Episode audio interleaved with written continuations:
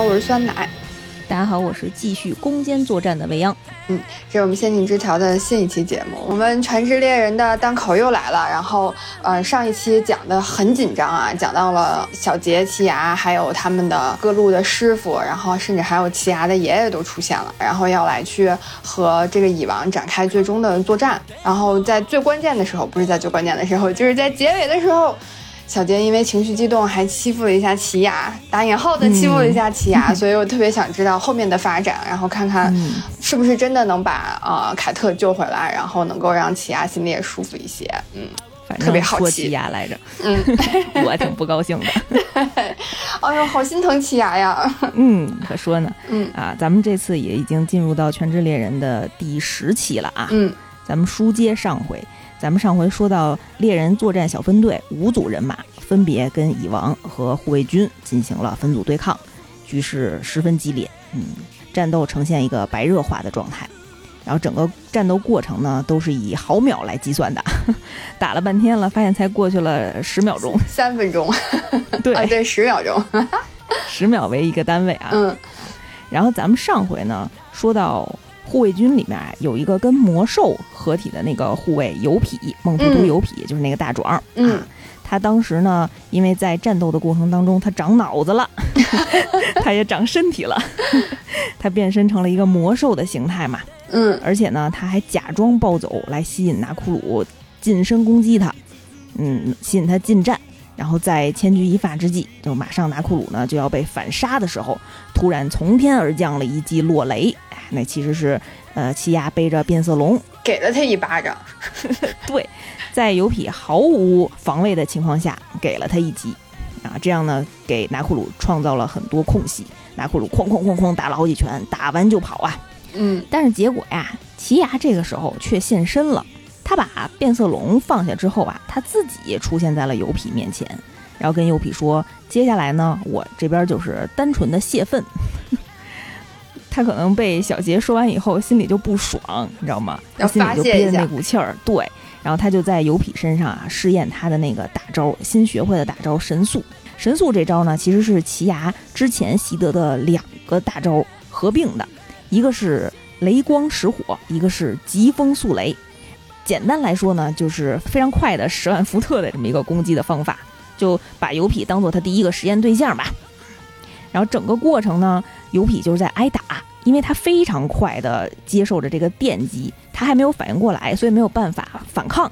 嗯，但是呢，油痞刚才我们说了，他长脑子了，他长脑子了。他在这 对油痞就在这个过程当中啊，逐渐感受着这个念能力，它里面的这种博大精深的那种奇妙的感觉。妈呀，他这脑子长得也忒大了，就变 变成了一学习型，是吧？嗯。他就在这个过程当中不断的自我成长，然后自我去掌控自己身体里那个念的那种流动啊，反正他的掌控念的水平和能力就不断的提升。嗯，没过多久呢，奇亚他没电了。之前我们提到过啊，奇亚的这个放电的能力其实是要靠充电的，它自己就是一个充电宝，所以它打了大概可能有个一两分钟啊，它身上的电力就没没有了。快给它一个快充，充电五分钟 能打两小时。对，但是身上没带充电宝啊，嗯，他就跑了啊。他跑了不要紧啊，油皮那个时候正在学习的过程当中啊，你不能不让人家学习啊，人特着急。然后油痞就在后头追他，然后边追边喊：“你别跑！”我要你陪我打，打到死，这太上劲了，怎么开始卷起来了呢？就特上瘾，你知道吗？就把油皮这个学习的精神激发出来了。但是奇亚跑着跑着呢，就得到了变色龙的接应，就突然之间消失了。嗯，就逃过了油皮的这个追逐。那油皮在这个过程当中啊，也猜出了敌方呢肯定有人的能力是可以随时出现或随时消失的，因为他之前不是已经因为这招挨了好几次打了嘛。嗯。啊，也有很大的这个警备心了，所以其实变色龙具备的这个能力，本来在战场当中展露出来的这个优势啊，也逐渐的减弱了。嗯，变色龙就带着奇牙回到了城堡里，待会儿再说他们。咱们这个画面呢，转回到师傅莫老五这块儿。莫老五啊，上回咱们说到，他跟那个蝴蝶男正在对战，那个蝴蝶男呢被呃莫老五的烟困在了三楼的一个地方一个房间里，然后普夫就把自己旋转成了一个蚕蛹，一个巨大的蚕蛹啊。这个过程呢僵持了十分钟。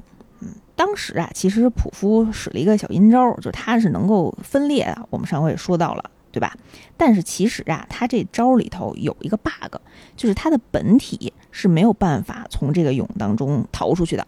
如果这个烟雾不散的话，哦，嗯，但是他在里头待了十分钟啦。莫老五这块呢，他心里也有一些犹豫，他有点担心啊，这招是不是敌人故弄玄虚？就可能敌人是不是已经不在里头了，是个空壳？嗯，但是呢，他又怕这是敌人的，嗯，计中计，就是你以为你以为的，就是你以为的吗？我 这个情绪思想好好混乱的，很复杂，对对，特别复杂。他就在想，哎呀，就很纠结，很犹豫，说我要是打破烟雾啊，是不是也故意中了敌人的圈套，就把敌人放跑了？但是因为莫老五呢是一个经验非常丰富的一个战斗大师啊，他犹豫了大概那么一秒钟，他就决定打破烟雾。嗯，那岂不是对方就能跑出来了？其实我们知道对方能跑出来，也都是看到后面才分析出来的。嗯但是在当时那个局面下呢，这应该是莫老五做的一个比较冷静、比较准确的判断。嗯啊但是其实普夫那个时候他的本体还在，嗯而且他他还故意用语言来刺激莫老五，用心理那种 PUA 想击溃他的心理防线。对，就跟他说：“哎呀，其实你犹豫了这么半天，你还是做了一个最错误的选择啊！”就嘲笑他嘛。啊，这个时候普夫就化身成了上千个小普夫，就是它分裂了。嗯做成的那个分身、啊，这块儿简单解释一下，它的分身的能力叫蝇之王，蝇就是苍蝇的蝇，就是嗡嗡的在在。对，就能分成五那个上千只小苍蝇嗯 啊，小胡挺儿吧，啊，就是它的身体呢能够分解成不同尺寸和不同数量的分身，就是它哦能变大变小啊，它这个尺寸越小呢，数量就越多。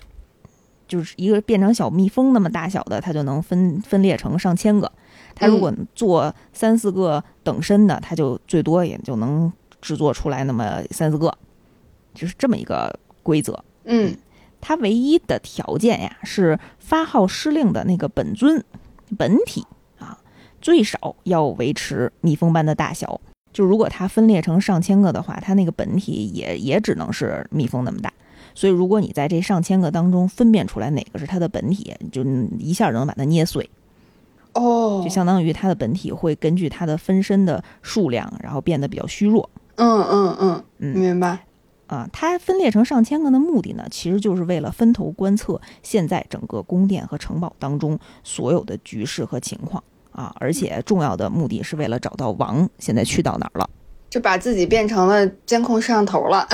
对，啊，就像蜻蜓的复眼一样，它现在无数个小分身。嗯，当时莫老五发现它分裂之后啊，赶紧采取措施，他用自己的烟的那个能力具现化了八十九个烟雾人，相当于他的傀儡人。嗯嗯，八十九这个数有什么特别的意义吗？呃，后面会有延续的作用。哦，这在这儿没有，确实没有特别的意义啊，就可能嗯能力的上限了吧。嗯他现在能能施展出来的傀儡的数量啊，嗯然后就分头去追这些小分身，看能追到多少是多少吧。但是在这个过程当中啊，没想到呢，普夫刚才我们说了，他的分身是可以变大变小的，他又做了一个等人大的分身，从背后袭击了莫老五。就在莫老五举起他的那个大烟斗，就是他施法的时候，施法 说的像魔法少女一样，他施展招数的时候，他都会有一个动作，就是把他那烟斗吹一下举起来。嗯，就在他举过头顶的那一瞬间，有一个等人大的分身从他背后把这烟斗偷走了，因为他不是会飞嘛，他有翅膀，然后嗯直接就给蹬走了。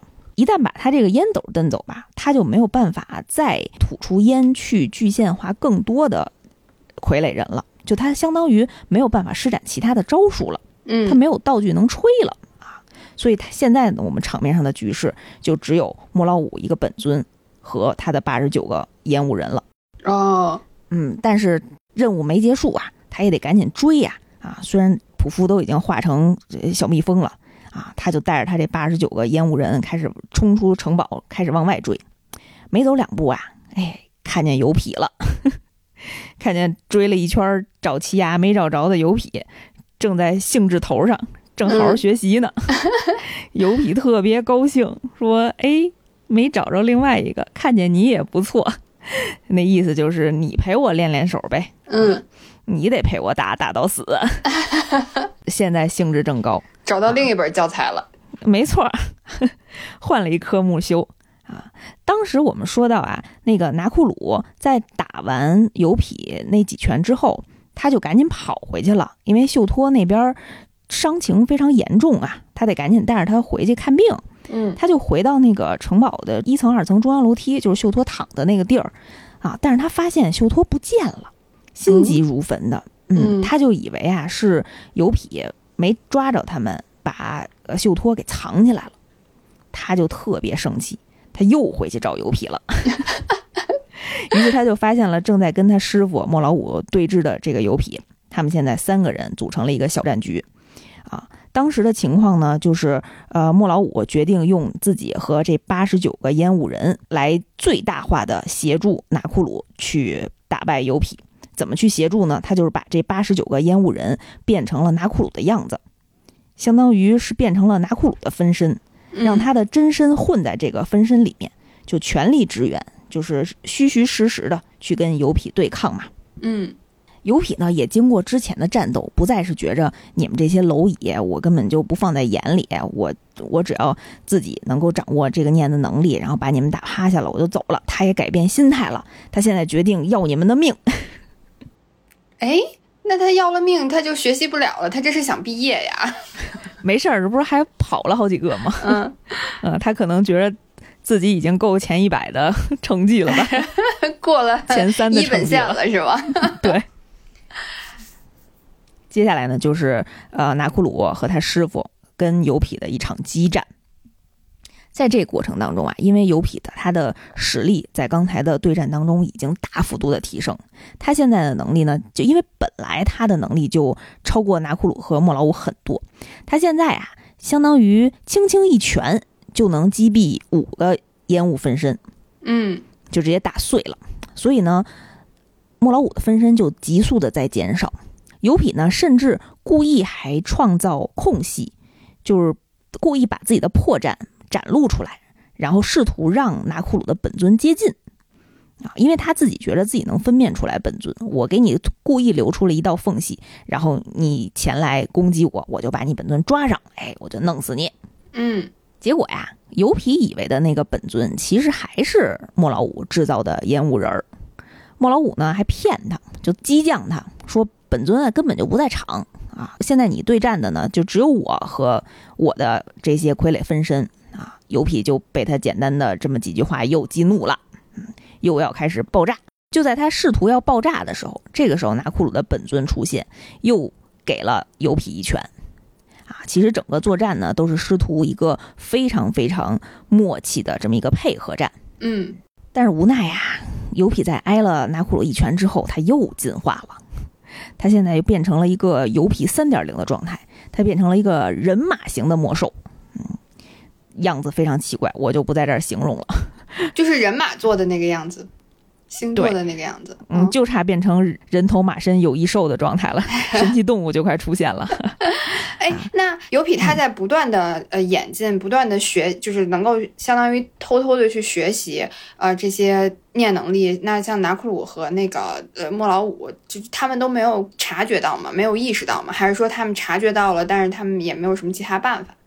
他们没有其他办法，他们察觉到了，因为其实他每次进化，他的气量都会非常的膨胀，就肯定你能感受到。但是因为他们毕竟是战士，就是你不能临阵逃脱，就这个虽然已经精疲力尽了，但是就硬着头皮上啊。嗯啊，就像你说的，他在这个又一次的进化当中，进化成了人马型的魔兽，这个过程当中其实是消耗了更多大量的气的。啊，我们也知道，我们上次也讲到拿库鲁的那个“天上天下唯我独损”，他那个小玩偶其实是一直在计数的、计利息的。嗯嗯。啊，只要有匹，他消耗的气达到破产的一个数值，他就不能使用念能力了，他就会破产了。啊，这个数值呢，呃，当时那个小玩偶计算了一下，然后拿库鲁心里也计算了一下，三分钟之后他就会破产。数了一下现在的局势，现在场上还有五十个烟雾人儿，后面呢就是一个非常残忍的消耗战了。就你发现油痞在进化之后啊，他反而不着急了啊，他有点儿嗯六师徒俩人的感觉，就他不去找本尊了，他就要一个一个把你的这个傀儡人全消灭掉，把你这个烟雾人消灭掉啊，我玩你啊，反正我很强，我就陪你玩到底。嗯，师徒这边对对抗呢就非常艰难，稍不留神啊，自己就会死。慢慢的呢，从五十个、四十个、三十个，就剩到最后只有十只傀儡烟雾人了。哎，基本上就到最后阶段。但是这个倒计时三分钟怎么这么长啊？莫老五那会儿呢，已经疲惫不堪了，一只一只的分身消失。到底是油痞先破产呢？还是莫老五先达到极限呢？终于，最后一只烟雾人也被油皮消灭了。场上目前只有莫老五一个真身啊，在苦苦的支撑着。这个油痞呢，就慢慢的走近了他，对他呢表示非常赞赏，就觉着你在人类当中呢是一个非常优秀的战士，然后你也坚持了这么久，我为了表扬你，我为了赞扬你，我。钦钦佩你啊，相当于我决定给你一击痛快。他就举起了自己已经化作成利刃的一个手臂啊，就准备扎下去了。这都变成奖励了。嗯，就我佩服你是一条汉子，我给你个痛快嘛。啊，他扎下去的那一瞬间呢，他就感觉到了，他其实已经刺破了呃敌人的后背。嗯，因为他发现自己的那个利刃上沾满了血。嗯，但是呢，他眼前敌人的身影却消失了，他就知道，哎呀，敌人的那个会突然消失、突然出现的那个人可能又出现了。事实就是那个变色龙突然出现了。嗯，然后他赶紧把莫老五背起来，啊，两个人往前挪了一一点点的位置，相当于他那一刀挥下去没有击中他的要害，掐破了皮儿了。啊，就是其实扎进去还挺深的，只不过说，嗯，没扎漏啊。嗯。啊，虽然他往前挪了两步，而且呢，油皮看不见他们了，但是呢，莫老五他在流血，他的血迹啊，就一滴一滴的，就是沿着他们前进的道路，就跟行动轨迹一样，然后一滴一滴出现，就很尴尬。油痞在后面就就我亲眼目睹着你，你相当于你这么一影子往前走啊，嗯啊，就一步一步的，也不着急，慢慢追啊，边追边说，其实我已经发现了啊，你们就类似于死到临头了。哎呀，这个时候很紧张，怎么办呢？这个徒弟拿库鲁又坐不住了，他就又主动出现。其实啊，那会儿为什么莫老五那个时候决定牺牲自己啊？其实就是想让油痞把自己杀掉之后，就不再去追拿库鲁了。但是没想到拿库鲁这个性子是一个比较冲动、比较急的热血青年啊！拿库鲁自己又出出现在了油痞面前，还跟油痞要谈判，说你放过我师傅，你跟我对战。其实他是没有任何胜算的啊，就他一个人，嗯，但是他也愿意为自己的师傅挺身而出，嗯，提出来这么一个条件。没想到啊，油痞居然接受了他的谈判，但是油痞提出来了自己的条件，啊，油痞说：“你把这个破玩意儿给我弄掉。”他指着自己那小玩偶，嗯，他做了一个非常非常正确的判断。他在现场不知道的情况只有这个玩偶的功效了。他已经预讨预判出来这个玩偶之后会起很大的作用，所以我直接把这个玩偶拿掉啊，他就完全的占着这个这场战斗的上风。那对于我方来说，我们所有的努力都是为了让这个小玩偶积累时长、积累利息，最终攒够时间让它破产。现在距离它破产大概还有一分多钟啊，因为每十秒不是计利息吗？嗯，还有一分多钟呢，啊，咱们这不是都拿毫秒计算的吗？如果把这个小玩偶这个能力取消掉，所有的一切都前功尽弃了，咱上回讲那俩小时就废了，咱前面讲了这十多分钟也就废了，你就不能这么干呀，拿库罗。嗯，当时师傅也是这么想的。你说咱们计划了这么长时间，咱为了全人类的未来啊，咱们准备了。这么久啊，秀托也遍体鳞伤，咱俩这都这样了，然后你那诺布师傅也那样了，啊，你现在可千万不能放弃，莫老五呢，其实当时是被变色龙背着嘛，于是他也是主动现身出来啊，就跟纳库鲁对峙，你可千万不要取消。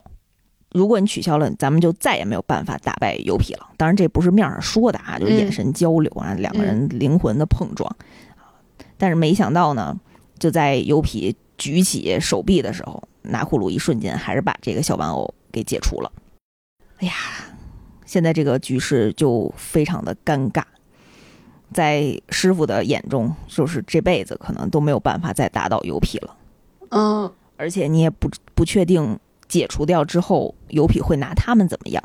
嗯，你相当于是一个非常冒险的决定，就是只有弊没有利的决定。但是好在呢，油皮没有杀这剩下的这几个人啊，他转身离开了，跟大家讲：“我知道你们的实力，你们来几次都一样。我现在要去找王了，我根本不 care 你们。”但其实他这个决定啊，是违背了护卫军本身的理念的，因为护卫军。从头到尾都是要保护王的安全啊！嗯，他已既然已经知道了敌人所有的能力和呃，现在已经是占占据绝对的上风，他其实现场直接给他们个呃一击毙命就完了啊！但是他居然放过了他们，他自己也觉着非常的奇怪，然后自己内心呢也生了一顿无名火，觉得特别愤怒，但这个愤怒呢无处释放。嗯，他可能在这个过程当中。真的习得了就是人类的这个契约精神，嗯，这个念能力净化了他，可能精力更多在学习上了。嗯，留在原地的师傅啊，莫老五非常的气愤，就跟拿库鲁破口大骂说：“你现在就去追他，嗯，你要是现在是个还是个战士，你现在就去追他，你不要忘了自己战斗的目的。”但是那时候拿库鲁就站在原地，他跟师傅讲。我已经没有办法把油皮当成敌人来对待了，因为他居然尊重了我答应了的条件，就是他的他的条件就是放过他的师傅嘛。嗯，没有想到他遵守了诺言。对我已经没有办法再跟他对抗了，啊，就因为拿古鲁他是一个嗯非常注重公平的人。嗯，他内心现在也非常的动摇，居然可以跟敌人谈判了。你别忘了，咱们上一期聊到，在作战之前，拿库鲁内心想的就是，他希望如果有可能的话，他是能想跟敌人谈谈的，他是希望希望用和平的手段去跟敌人建立一个交流的。嗯，这个时候呢，另外一个师傅，那个诺布，提前下线的那个诺布，从他那个四次元空间里出现了，跟他们提了一个醒儿，告诉他们呀。你们现在不要被敌人的这种意识所蒙蔽，别忘了还有蚁王的存在。只要蚁蚁王一声令下，所有的护卫军就会百分之百变成敌人，把你们杀个片甲不留。嗯嗯，你们现在千万不要为自己的这个感情所迷惑啊！于是他就把莫老五带走去疗伤了啊，也告诉纳库鲁说，那个修托其实是他带走的啊，已经就是去采取救治了啊。就问拿库鲁和变色龙现在有什么想法。拿库鲁就说：“我决定留下来，啊，我还得对付其他的护卫军，我可能还能帮助到小杰和奇亚他们。”于是拿库鲁和变色龙就决定留在战场上了。嗯嗯，我们再说回来，蝴蝶男普夫这块啊，他的分身呢可以同时去往整个城堡和宫殿的各处嘛。于是呢，他做了一个等人大的分身，来到了小杰和猫女比多这块儿，他就偷摸呢从小杰的身后靠近。但是没想到啊，比多在对面先说话了。他跟普夫的这个分身说：“到此为止，别再靠近了。”比多非常紧张啊，满头满头冒汗的说的这句话。嗯啊，普夫特别不能理解，然后就质问比多，质问那小猫女：“啊，你不出声，我就干掉他了。”他指的是小吉啊。嗯嗯嗯，但是比多说：“其实不是，他已经发现你的存在了。”而且，如果你要再往前走一步，他可能就会对我、对小麦采取一些不利的措施。嗯，但是普夫说，你很奇怪，就是因为小杰是不是想要救小麦，所以才留在这里啊？其实有他的理由啊，就他这么分析是很有理由的啊。但是比多不愿意冒任何的风险，就让小麦呃可能会受到威胁。这时候啊，小杰说话了。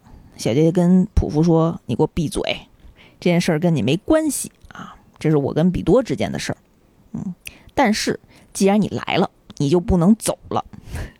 你如果要走，我现在就把小麦杀了。”就小杰还在某一方面，他还挺机智的，就他一石二鸟的，他用这种一石二鸟的方式，他其实可以困住两个护卫军啊。他那个时候不知道普夫是分身，那个时候普夫呢决定将计就计，确实留在原地没有走，但是他要求啊，比多告诉他从他们分开到现在所有已知的情况。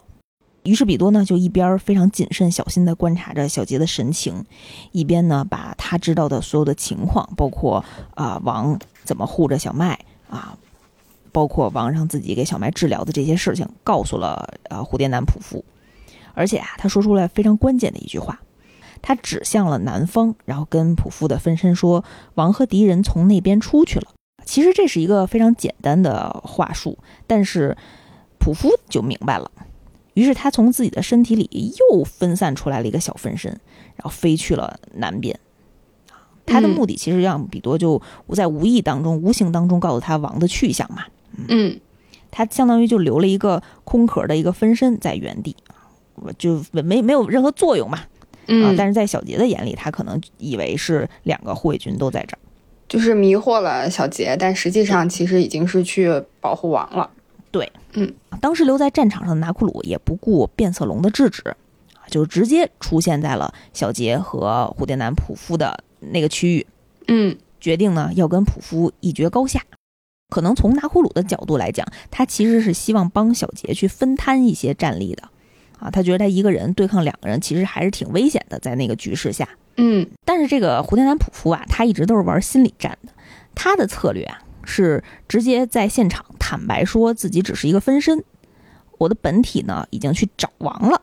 拿库鲁呢，因为之前跟师傅莫老五接触的时候，已经被告知了，呃，这个蝴蝶男普夫他有分身的这个情况，嗯，啊，他所以能能理解这件事儿。但是他非常奇怪的，就是你为什么要自己说出来这件事儿？就提出来了这个质疑。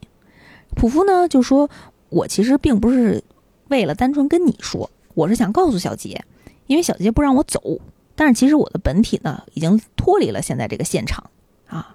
我呢就是想跟小杰对话，所以我把实情说出来。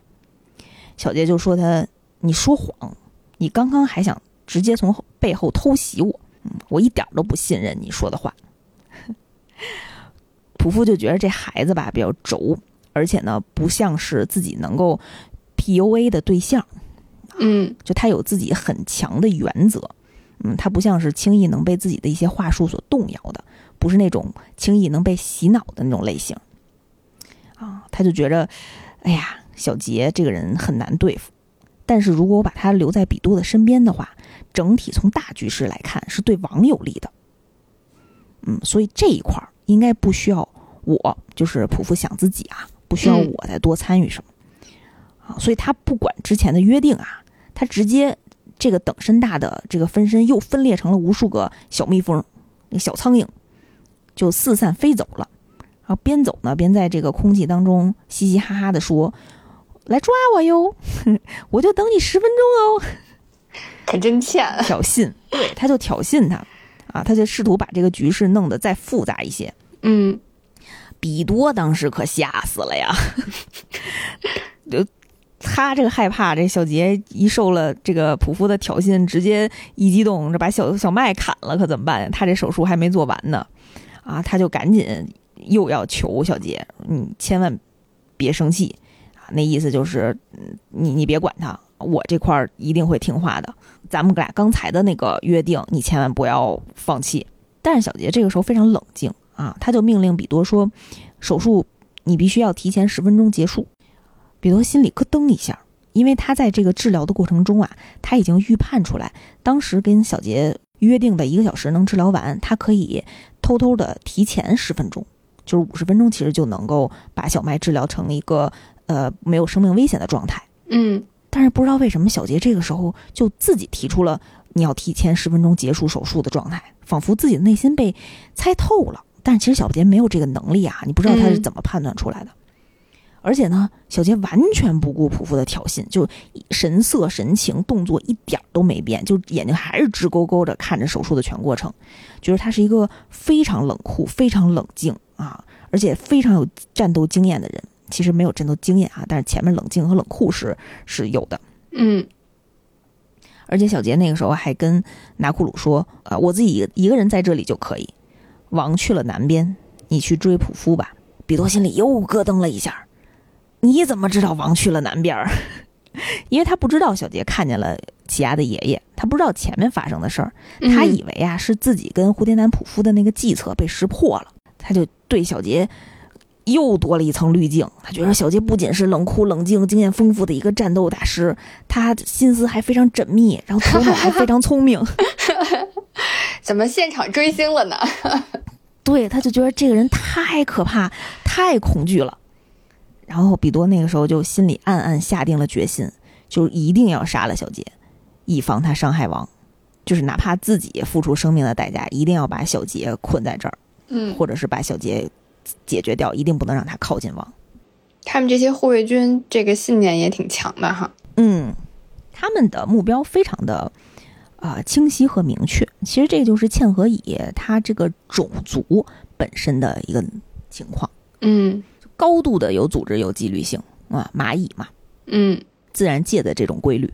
嗯但是呢，这些嵌合蚁又是因为跟人类的基因混合出来的，就每一个蚂蚁身上呢，又有人类的这种个性化的情感意识，有的人还有记忆，嗯，所以就混出来了这么丰富多彩的千和蚁和人类之间的这个对抗的故事，也是这个篇章我觉着大家非常喜欢的一点吧。嗯，咱们继续说啊，刚才孙楠也问到了，咱们的小天使奇牙去哪儿了？终于要到奇牙了。他不是没电了吗？嗯他呢就去城堡里充电去了。他可能随身带着那个充电线吧，他嗯得找个城堡里带电的地方，然后他往自己身上灌输电气啊，好不容易充完了，他准备要撤退啊，突然呢，他在角落里啊，就发现了有人在监视他，他发现了一股冷酷的视线，而且呢，这股视线他还挺熟悉的，这个人大概他认识。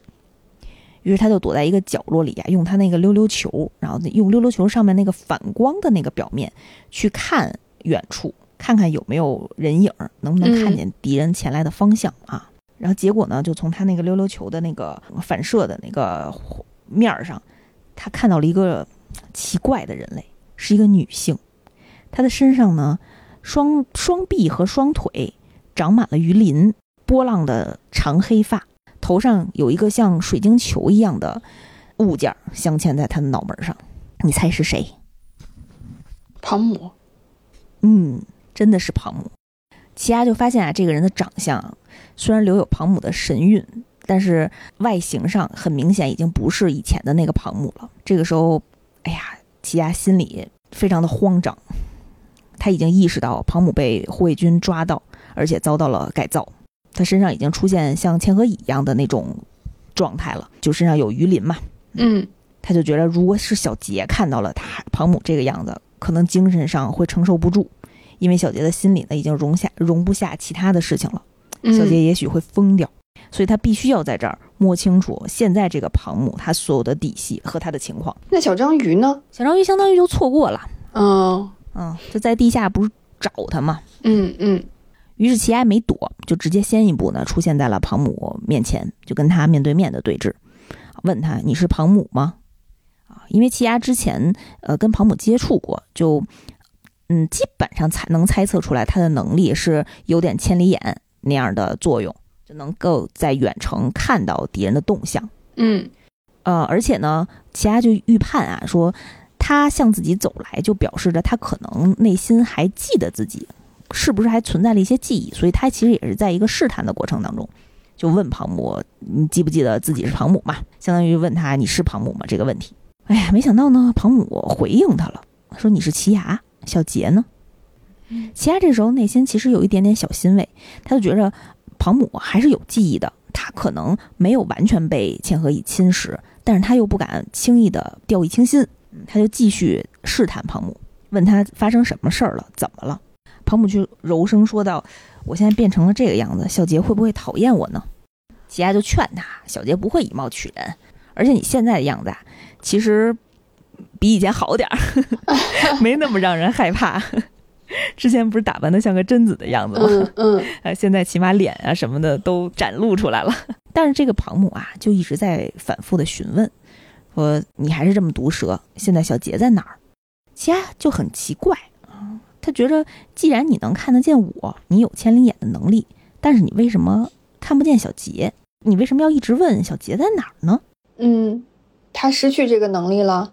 也不是，他们这里头一个人有八百个心眼儿。其他就发现了这个破绽啊，他就觉着这个中间有诈，嗯，就一直让庞木说：“你先回答我的问题，就是你为什么要知道小杰在哪儿？你的能力为什么不知道？呃为什么看不见他在哪儿了？啊，我不会告诉你的，你是敌人，对不对？”就刺激他。嗯没想到啊，这个庞母还真不禁刺激啊！他听见奇牙的这个反抗呢，嗯，他开始变身了，变成美人鱼了。就从他的身体里啊出现了无数的发丝，就他的头发，这些头发呢就把他的身体全都包裹住了。那他这是出的啥招啊？这些发丝呢就形成了那种保护罩一样，然后在他的身上形成了一个坚韧的防护膜嗯啊，就奇亚的溜溜球啊或者其他的大招都打不进去。但是庞姆这边的一拳居然能把奇亚直接打飞，哦，就相当于他给自己做了一个金钟罩，然后这个金钟罩还有口能让他随时出拳。对，庞姆的这招啊，还给自己起了个名儿，叫暗黑的鬼附身。他是用毛发武装自己，专门用来用于防御。我要是奇牙，我这个感觉就像我在打地鼠一样。我总打空，然后他先，然后反而他老给我一拳，我老是感觉这个好憋屈啊，因为庞母啊，他其实自己是强化系能力者嗯啊，他百分之百输出的铁拳，羞羞的铁拳，然后奇亚其实一直在防御，一直在躲闪。嗯奇亚就在一边躲闪一边后退的过程当中啊，就心生了另一计，他就跟庞母说：“抱歉，我刚才是一时慌张，说你是敌人。虽然你外表改变了，但是其实你还是庞母，对不对？”小杰心里现在非常难受啊，因为他尊敬的人呢遭到了钱和乙的呃凌辱和改造，小杰现在整个人的精神状态都不太对，他现在呢正在跟敌人对峙。如果你以这个模样出现在他面前，我担心他精神恐怕承受不住。没想到奇亚就把这个事实的情况真的跟现在这个状态下的庞姆说了嗯啊！不仅如此呢，他还跟庞姆说，所以你要去找他的话，一定要先叫他的名字，叫他小杰。这是我告诉你他在哪儿的条件。你要跟小杰说我没事儿，因为其实，在冲到宫殿之前，小杰一直在担心你的安全啊，你要让小杰放心。这块儿啊，其实本身是奇亚的拖延战术啊，因为奇亚根本就不打算让庞母去找小杰，嗯，他就是想说软化一下庞母现在的这个心情，因为他发现他的心情其实是跟他这个能力的强弱强强相关、强挂钩的，嗯他就采用了这种也是嘴遁的方式去把这个真实的情况给讲述出来了。但是没想到啊，他越讲越上头，越讲越带入，就把自，己对他这还真哭了。就前几天。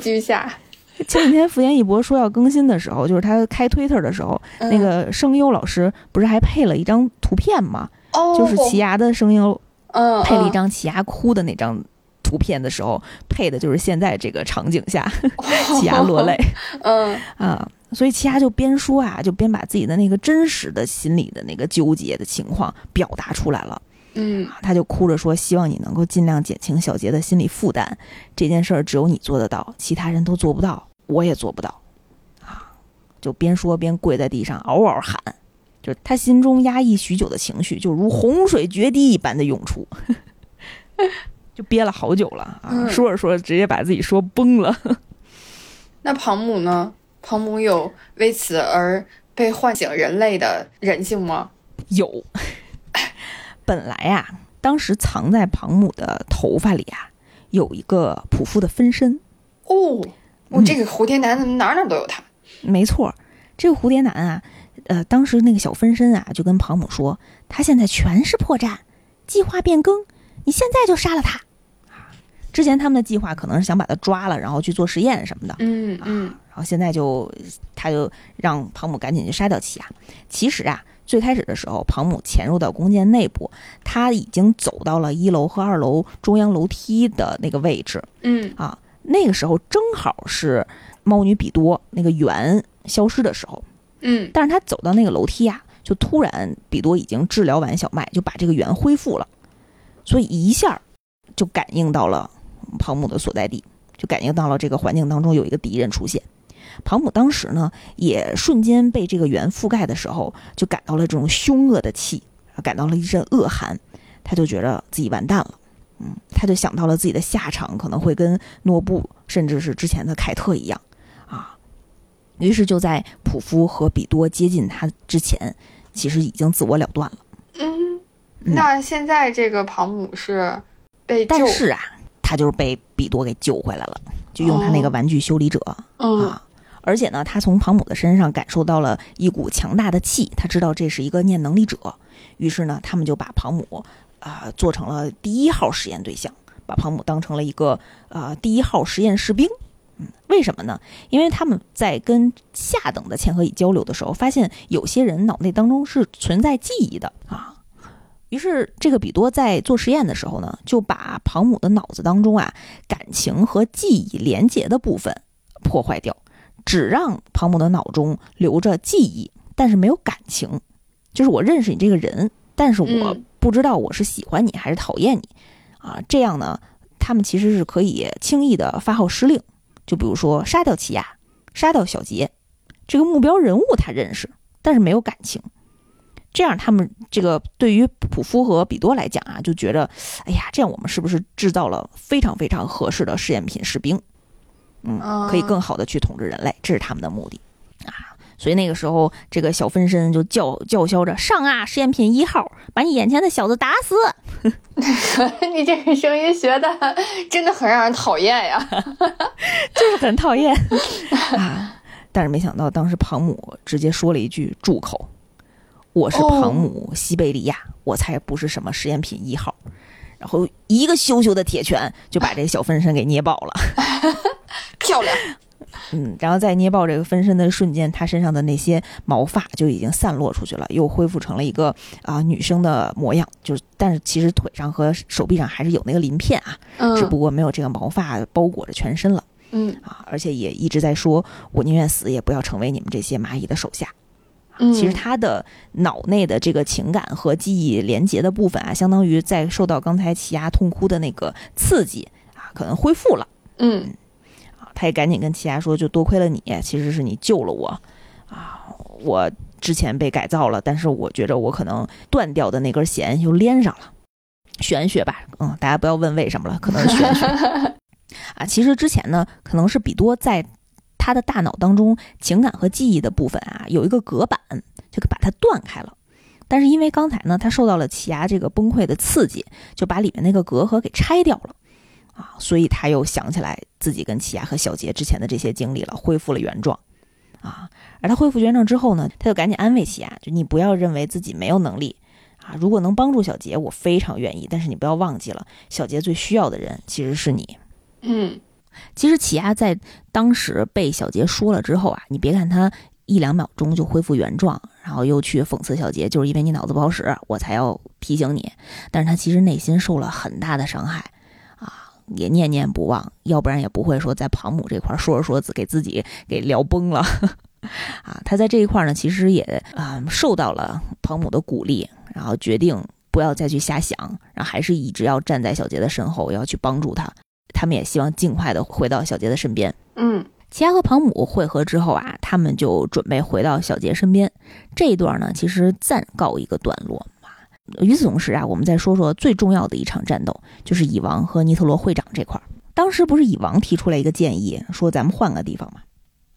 于是呢，奇亚的爷爷使出了一招龙头细化，就变出来了一条大龙，驮着会长和蚁王，就向很南方的一个荒无人烟的一个地方飞去了。这个地儿啊，四下都是岩石，是一个战争武器的实验场，现场可以尽情破坏啊，不会有任何人员伤亡的一个地方，一个荒废的地方。爷爷把他们送走之后啊，就在这个宫殿大厅这儿散步啊。爷爷心态真好，还散步呢。其其实就是走两步，也其他也没什么心情散步。他看到了刚才蚁王的不为人知的那一面，他内心可能也有一些奇怪，正想着呢。之前我们提到过的一个啊特别嘚瑟的一个豹子男啊，就过来欠招，就看见这儿一老头儿，就说：“你跟我打，我刚学会的一个新的念能力啊，你别走。”啊，就这逗逼，就一直在追追着爷爷不不让他走。然后爷爷护卫军可真上进啊！呃，这个还不是护卫军，这是那个师团长吧，一个中等级别的这么一个千和乙。啊，爷爷也特烦他，然后爷爷跟他说：“我就没收钱，我不想打你，我这不干没收钱的事儿啊！而且我提醒你，你小心一下背后。”啊，这豹子男说。这就是你们人类的手段。好，我学到的技能就是我的眼睛不会脱离我的那目标对象的。你肯定就是骗我。结果，从他背后从天而降了一个爸爸，从天而降了一个气压的爸爸，嗯，直接一拳就给他打成豹子饼了。哎呦，从豹子人打成豹子饼，就直接给摁到地底了。然后爸爸打完还问爷爷说：“我我是不是不应该杀他？”爷爷说：“没事儿。” 挺烦的这个 啊，然后爸爸呢就具现化出来一条大飞龙，接着爷爷下班了，收工。哦，是接爷爷下班来了，我以为是爸爸也收钱了，上工了呢。没有，爸爸特逗，就把爷爷接回家了，下班了啊。然后这个飞在天上的途中啊，还问起到起亚，爷爷就说啊，看见他了啊，这孙子有成长啊，而且呢，伊鲁米当时给他下的那个针，控制的针。应该也是被拿掉了，嗯，这爷爷就跟那个上了一天班儿，然后跟孩子唠嗑一样，就给爸爸说：“哎，我今天看见了特别奇怪的一幕啊，就居然有一个前额乙怎么怎么的，怎么怎么地的。”爸爸爸也不是特爱听，带着爷爷就飞走了啊。嗯，然后咱们终于要说回会长和翼王最终决战这一块儿，在开战之前啊。蚁王先说话了，蚁王就跟尼特罗会长啊表示，嗯，我不是特别能理解你，我不明白你为什么要跟我战斗，因为你完全没有胜算，而且我觉得你不需要急着寻死，而且呢，看你的样子啊，不像是一个无法预判对方双方实力和战争局势的一个平庸之人，我觉得你一眼就能看出来咱俩实力的差距，而且呢，我现在跟以前不太一样了。啊，我虽然出生呢，就是为了统治这个世界。我一开始啊，认为人类跟家畜没有什么区别，但是现在不一样了。我已经知道有少数的人是值得存活的啊，比如说我刚才保护的那个女孩。而且我在你身上呀，同样感受到了不一样的特质。所以呀，如果现在停止战争，我可以饶你一命不死。就是站在一个呃立场非常狂妄，就是非常上帝视角的嗯状态去跟会长这么讲。这是自己先来了一番演讲啊，嗯，没错，因为他内心还是觉得自己是世界之王嘛，毕竟生下来就是要统治这个全宇宙的。嗯嗯，会长也表态了啊，会长说：“你的意思就是只放过我一个人呗？但是我站在人类的立场上，我是不会答应你的。”王这个时候呢，又继续发表自己的见解和主张，他居然提出了国家和社会这样的一个概念啊，他就跟会长聊啊，我打个比方。你们的社会里呢，有一种名为国境的一种划分的方式，在国境的右边，小孩饥饿而死；在国境的左边，游手好闲的混蛋拥有一切资源。这本身呢，就是一个非常不公平且疯狂的事情。我以后当了王以后，我会破坏这种乱象，给大家制造一个虽然称不上平等，但是没有任何不合理差异的世界。他还挺理想化，嗯，而且他也不否认啊，一开始的时候会用力量和恐惧来达到自己的目的。但是呢，他也跟会长表示，我会把力量用在该用的地方。而且他居然说，我的这个力量是为了保护弱者，但是这些弱者是那些特殊的、必须要保留下来的生命，比如小麦，嗯，比如说有这种特殊特殊天赋的人啊。所以蚁王决定，我不要跟你战斗。我当时提出换一个地方，并不是为了跟你战斗，而是能够将心比心的。把这些毫无顾虑的跟你交换意见，于是蚁王呢就在会长面前盘腿坐下了，看样子是要把这个谈话持续下去，深入的进行一场交流，深入的进行一场洗脑。嗯，但是会长这个时候啊就觉得很难办了，他就想到他来 NGL 共和国之前，他就接到了国际组织可能是最高首脑吧这一波人的一个电话，对方说我们的要求只有一个，就是迅速的产出危险生物，而且呢，这件事情交给你们专业人员判断，我们完全不会干涉。潜台词就是你们用什么手段都可以，他们的唯一目的就是希望危险生物尽快被斩草除根。嗯，千万不要威胁他们所支配的人类社会。在会长的眼里啊，其实就是一定要把嵌合蚁消灭，而且呢，不计一切手段。这个不计一切手段的后果就是，如果外界有批判的话，全都由猎人协会来承担，跟国际组织没有任何关系。嗯。这，就是会长啊就跟蚁王说：“哎，咱俩都挺辛苦的。”但是会长他动了，他决定在自己的心开始犹豫之前，必须要尽快把蚁王消灭掉。于是会长使出了一招百世观音一乃掌，嗯，具现化出来一个巨大的观音，一掌从蚁王的头上劈下。蚁王没来得及躲开吗？蚁王没来得及躲开，但蚁王毫发未伤。蚁王也不能说毫发未伤吧，他吐了一口嘴里进的沙子，而且称赞会长这一招很棒，看不见攻击的进行方向。于是呢，蚁王从他已经被打出一个坑的啊原来坐的那个地方站起来，挪到了旁边两米以外的地方，又坐下了，还挺有定力。我感觉他这是要搞身心灵了。会长没有给蚁王任何喘息的余地啊！他紧接着使出来了第二招三奶掌，三个观音吗？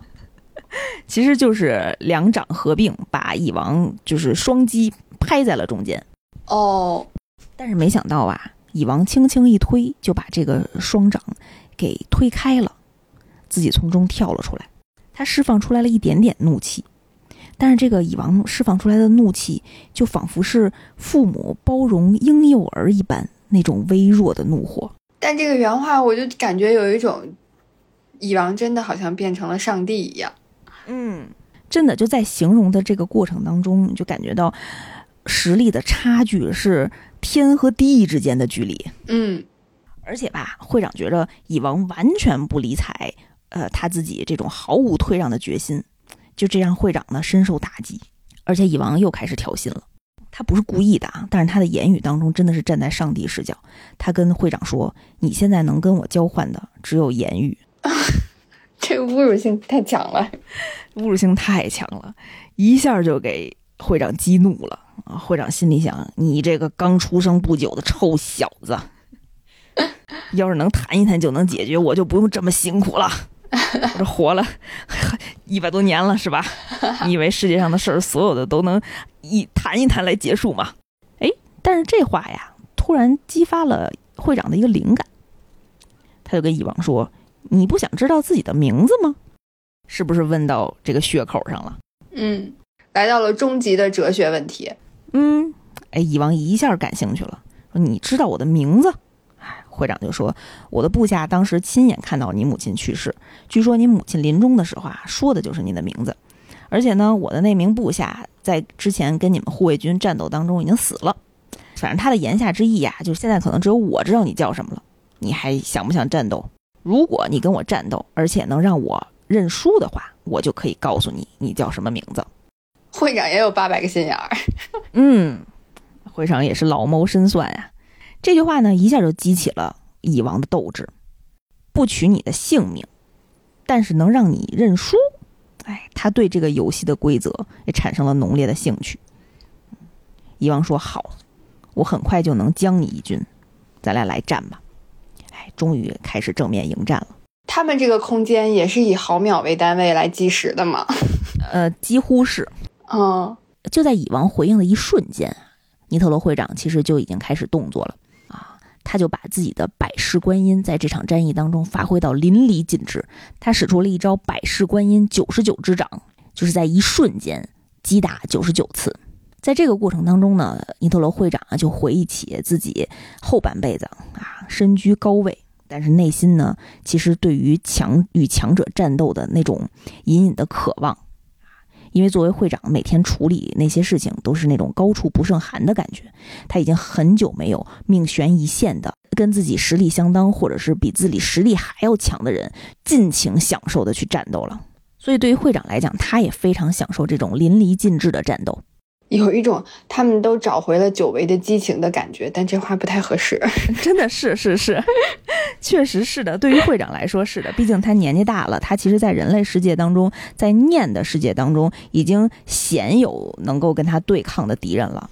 嗯，他在跟蚁王的这个对抗当中，真的激发出来的他那种斗志，他感觉有蓬勃的生命力、旺盛的生命力又在身体里燃烧，觉得自己又年轻了。嗯。蚁王在这个过程当中呢，也感受到了一种不一样的情绪，就是他终于发现，居然还有这样的人，就是一心想要去战斗，然后也不畏惧自己啊，就是全力的去奋战的这种精神。他在这个过程当中，确实也对会长表现出来了一定的赞赏。嗯，他赞赏的方式可能就是全力以赴的去对抗吧。那他还是少赞赏点吧。这可能是对敌人最好的尊重啊。就是全力以赴，所以在蚁王空手接白刃，接了好多招百世观音之后啊，他也不吝啬的向会长表达了自己的这个嘉许啊，他跟他讲，你为了提升自己，肯定是花费了长时间的心血啊，修炼的成果呢，我已经领悟到了，这是一种比修炼所达到的境界更高的层次，可谓是一种非常稀有的例子。伊王说了一句让会长火冒三丈的话。伊王说：“你做的好。” 然后会长咬牙切齿的说了一句：“你这个臭虫子！”哎，呃，会长心想说：“你不许用这种居高临下的语气跟我讲话！你才生了几分钟啊，我在这个世界上活了一百多年了。”哎呀，这段实在是太好笑，太好笑了。对，真的就是在非常飞机、非常非常激烈的打斗声中，然后蚁王那边一本正经的说了一句“做得好”，啊，会长翻了个白眼儿。于是会会长也被他激怒了，然后就继续用百世观音发起了更猛烈的攻势。蚁王在这个攻击的过程中呢，其实是一直在找寻啊尼特罗会长的破绽。啊，就好像是小麦跟他下棋当中，他要从所有的角度、所有的局势、所有的这个布局当中找到那个破局点。在这个紧张的对战过程当中啊，其实蚁王这边呢已经经受了数以百千计的百世观音的打击，但是对于会长来讲啊，因为确实有实力上的差距，所以在某一次收势的动作当中，蚁王找到了破绽。一下子就把会长的右腿砍了下来，整条腿。嗯，从大腿的部分，蚁王就跟会长讲：“你快止血，然后说出我的名字。以你人类的立场来说，你的实力已经很强了。其实我不是要取你的性命。”蚁王在他的立场其实已经做了最后的退让了，但是会长这边居然还是没有退缩。会长不认输。嗯，他直接收缩了他的肌肉啊，就直接把他的右腿用他的肌肉啊覆盖了那个血液断层的地方啊。相当于直接凝血了，嗯，用单腿站立着，继续摆出了这武斗的姿势，并且黑着脸着跟蚁王讲，接下来才是一分高下的时候。蚁王也表示了非常的佩服啊，然后跟他讲，你的气力丝毫未减，我也是非常惊讶的。但是确实你失去了一条腿。以王就是以在以下均宜的方式来评价自己跟会长的这场战役。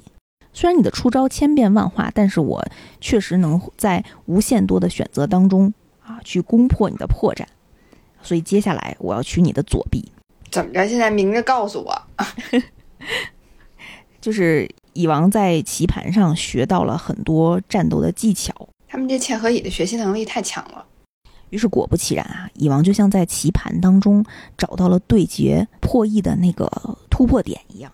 他发现了会长百世观音千变万化当中的那一瞬间的破绽，于是，在某一个招式当中切掉了他的左臂，啊，真的就取下了左臂，真是说到做到呀。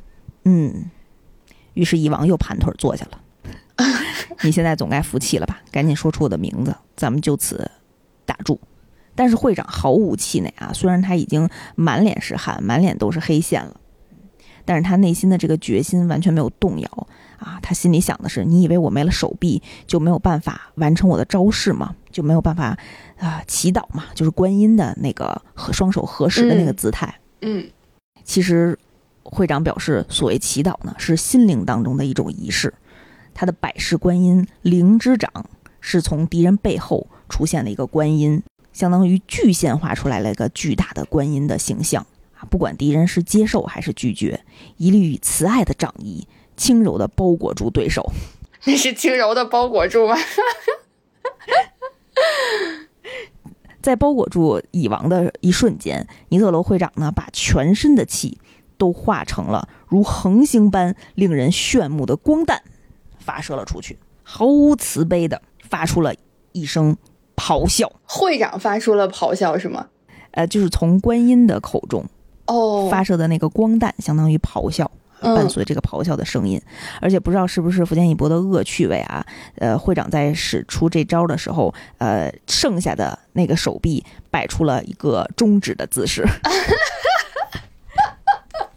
我觉得是恶趣味了。哎呀，感受到了会长内心的愤怒 与他发出去的慈爱。没错，在发射了这个只有巨神兵才能发出的光弹之后啊。就我们就看到会长已经形如枯槁了，啊，就相当于一个皮包骨头的状态。他已经把浑身的气都从那个观音的口中散发出去了，相当于是最后一搏了。对，嗯。但是没想到呢，烟雾散去，蚁王还是那个蚁王，只不过呢，身上就是各处的皮肤可能都会有一些破损，嗯，脸上也都是伤，但是明显能看出来，它是一些啊皮肉伤。哦，这太绝望了。我都这样了，你还你才那样？对，身上就都是那种划开的那种小裂痕的那种状态，也没有缺胳膊断腿啊。嗯，会长这时候真的是非常绝望，就他已经成了一个骷髅架子了，心里想的是，就是连这个灵之长也打倒不了他，那可怎么办呢？蚁王这时候还继续发表自己的上帝言论，啊，真是精彩的一集。我身为蚁王，站在生命的顶点。其实呢，这是基于全体蚁族本能的最大愿望。全体蚁族只为了我进化，我是全体蚁族无私奉献的成果。但是没想到你呀，你是一介人类，你也不是人类之王。像你们这种个体特色多样化的人类，其实是没有办法跟我们这种经过漫长进化、成果全集结在我身上这种生物去匹敌的。它相当于从两个种族的观点去评价彼此之间实力的差距，而且啊，蚁王现在又提出来了新的条件，我已经通过你的努力明白了人类强烈的自我意识，而且呢，我看在你这么努力的面子上，我将给人类设置永久居住特区。嗯，在选定食用人类的同时呢，也会顾虑到这个食用人类的数量和品质。嗯，相当于他会挑选一些他们认为啊可以生存。有特殊能力或者有价值的人啊，去让他们在一个特定的小区域里头去存活啊，我相当于保留你这个物种，但是这个物种的筛选是由我们来进行的，大部分人类还是要被我们吃掉。哎，你的这个孤军奋战呢，不是白费的，你赶紧说出我的名字，咱俩就就此了断了。会长还有力气听他说这么多吗？会长几乎没有力气了。但是会长做了一件什么事儿？这块特别精彩。之前呢，所有的这种笔触都是用来描绘嵌合蚁那种深不见底的恐惧的气，但是没想到啊，在会长身后，现在爆发出来了这种气，这种黑暗的气形成了一个骷髅的状态啊，看上去既恐怖又邪恶。边散发这些气的同时，会长边说。不要小看人类，梅露艾姆，这就是你的名字。你完全不懂胜负分晓的时刻，人类深不见底的恶意。这句话说的非常好。当时这个画面就是前方已经像骷髅一样，但是嬉笑的会长背后升起了一团巨型的骷髅一样的恶气。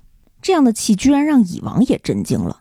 蚁王首次这辈子首次感受到了恐惧。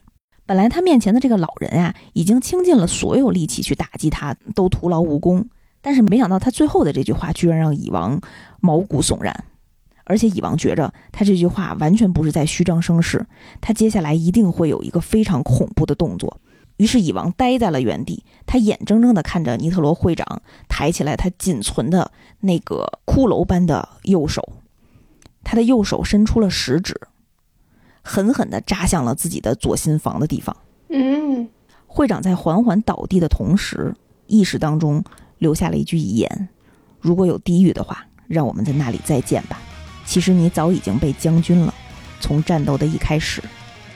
其实啊，哎，尼特罗会长心脏里埋着东西，他刚刚触发了一个炸弹，在他和蚁王所在的这个区域，方圆五百里都经受了巨大的爆炸。这个炸弹呢，制作成本非常低，而且体积小，杀伤力惊人。它像一颗小型原子弹一样，在方圆五百里以内产生了一个巨大的爆炸。它的烟雾上升到了空中，形成了一朵像蔷薇花一样的形态。所以啊，这个炸弹的名字叫“穷人的蔷薇”。其实这是一个技术非常成熟的杀伤性武器啊，经常受到独裁小国的青睐。它已经在超过两百五十个国家和地区开出了多达两千五百朵爆炸花，夺走了五百一十二万人的生命。其实这种炸弹呢，在人类社会很多呃政府高层。心中都是知知晓的，因为他们毕竟已经造成过了很多杀伤性的袭击，所以呢，国际公约组织啊，啊也规定禁止再生产这种新的蔷薇炸弹。但是啊，其实数十万发已经完成的这个蔷薇炸弹的种子，目前都在各地已经种植好、开发好了，都在静静的等待开花的那一刻。哎呀，人类与蚂蚁又有什么不一样吗？又有谁能完全肯定用这种方法作为最后绝招的会长，心里没有这个疑问呢？但是在这一瞬间，会长是不知道答案了。蚁王知不知道答案，我们也不太清楚。这是一段非常精彩的对弈，虽然只有尼特罗会长单方面的施展百世观音，但是其实在整个对抗当中，我们看到了人类和嵌合蚁整个立场的改变。因为最开始的时候是人类想要谈判，但是他们认为嵌合蚁是完全不接纳任何的啊言语的啊，只有战争才能解决这一切。但是没想到进展到这一步的时候，居然是蚁王一步一步的进行退让，他提出来了自己的逐步的条件。虽然他的条件很苛刻，但是其实是有希望进一步去进行沟通的。但是对于人类这种非人类高等级的生物，在人类眼里就是莫大的威胁。所以在人类社会的高层是一定要把他们扼杀掉的。嗯，整个这段打斗，然后把人类种族和嵌合一种族的立场完全颠倒过来了，就让大家在看一段非常精彩的打斗过程当中，然后也让大家一直在思考人类对待外来种族或者对待跟自己不一样的生物和事物的时候是一种什么样的态度。本来想着我们两期啊就把这个最终的啊攻坚战讲完了。但是没想到我自己又打脸了，因为确实这个双方对弈这块真的太精彩了，五组人马我真的都很想细细的跟大家分享。但是其实截止到目前，我们小章鱼的那条线还没有展开。嗯，福建老师太能写了。我们今天呢也暂告一个段落啊。那究竟在经历了这场蔷薇爆炸之后，会长和蚁王有什么样的结局？以及我们还没有结束的三位护卫军啊和我方。这些精英作战小队他们之间的这些对抗，以及我们的好老师凯特究竟有没有获救啊？这些我们可能都要放到下一期再跟大家一起分享啦。好吧，那就让我们愉快的等待下一期吧。希望大家期待一下《全职猎人》第十一期节目。好吧，那我们今天的节目就告一段落，我们下期再见。下期再见。